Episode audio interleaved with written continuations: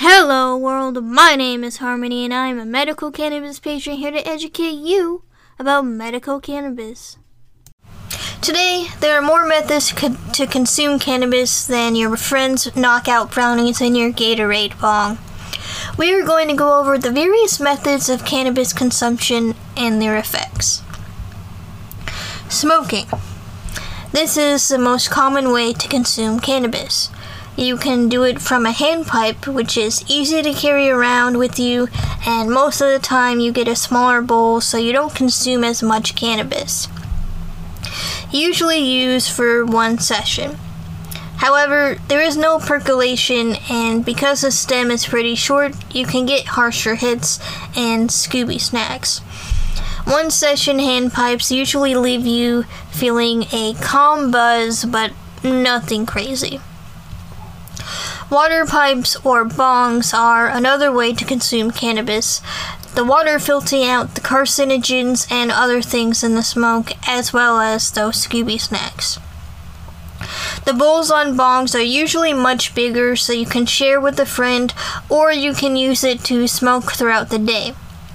Bongs are more hard hitting. You still cough because the amount you consume in one hit, and you usually get a lot higher than your other traditional methods. Joints and blunts are the other staple classic, usually rolled in paper, tobacco, or hemp wraps.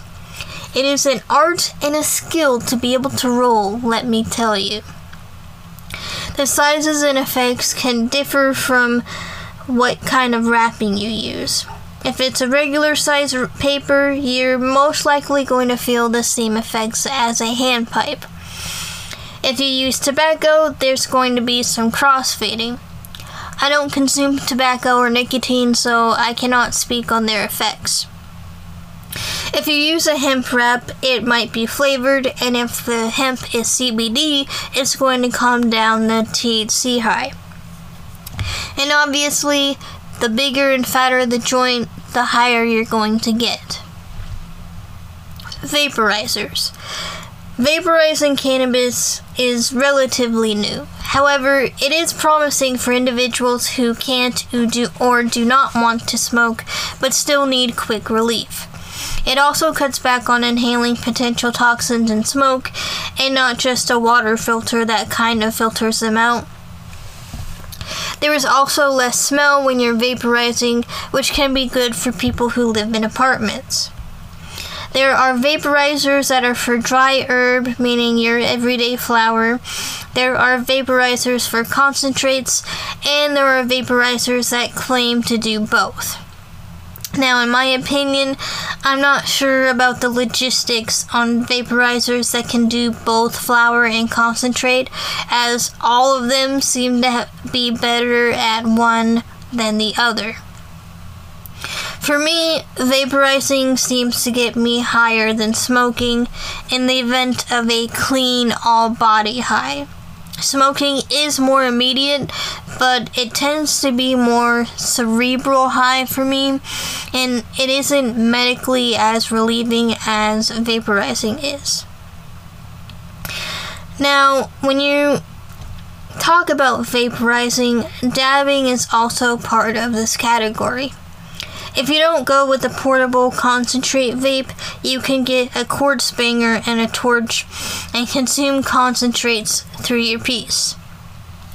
There's also e-nails, which is the same as a portable vape except it's more for desktop use. E-nails are incredibly expensive though, and so are some of the more popular wax vaporizers out there such as Puffco or Dr. Dabber which can be a real downside when you're considering health reasons. However, there are plenty of pens on the market that are way che- cheaper than the trendy stuff. Oral methods.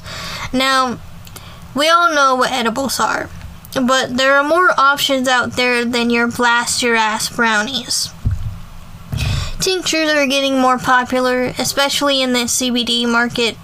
Tinctures are basically an extracted THC or CBD concentrate and into a alcohol-based liquid. This would be sub- a sublingual, so the effects are not as fast as inhaling, but they are not as slow as edibles. They are way more there are way more CBD than THC tinctures on the market, but there are some THC tinctures out there. It is important to note here that anything concentrated or extracted, unless there is a testing proof of full spectrum, you're not going to get a whole plant medical vibe. Meaning, because some terpenes or other cannabinoids are stripped in the extracting method, you're going to have less benefits than you would with flower or full spectrum extracts. There is still relief, it's just not as well rounded. Oils are something that's lesser known and, from my research, a lot more expensive.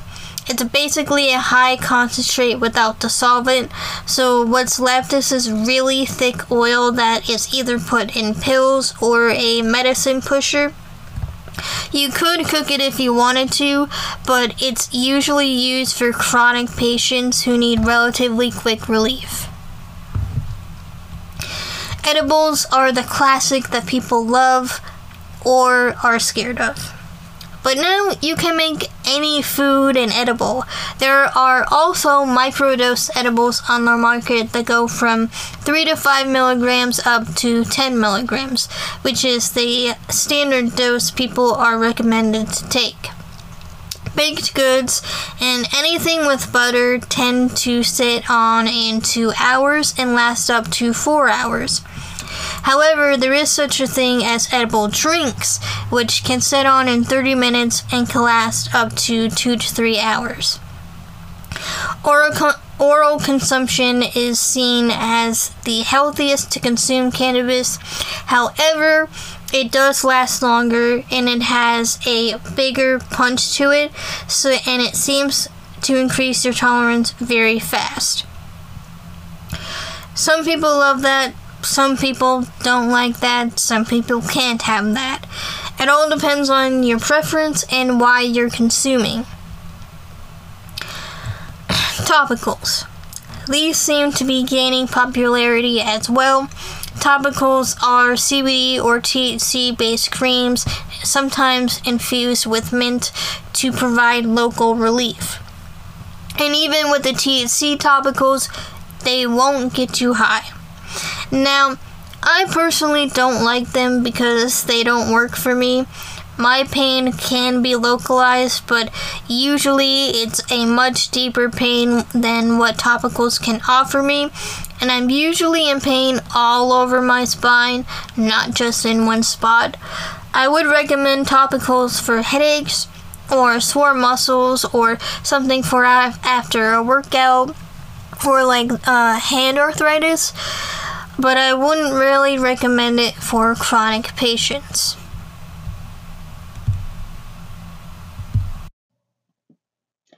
Thank you guys for listening. I hope you learned something today.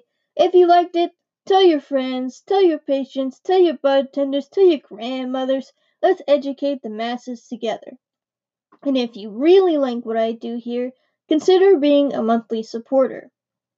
If you have comments, topics you want me to speak on, anything you'd like to say regarding the podcast, send me a voice message. The link should be in this in the description. I would love to hear from you.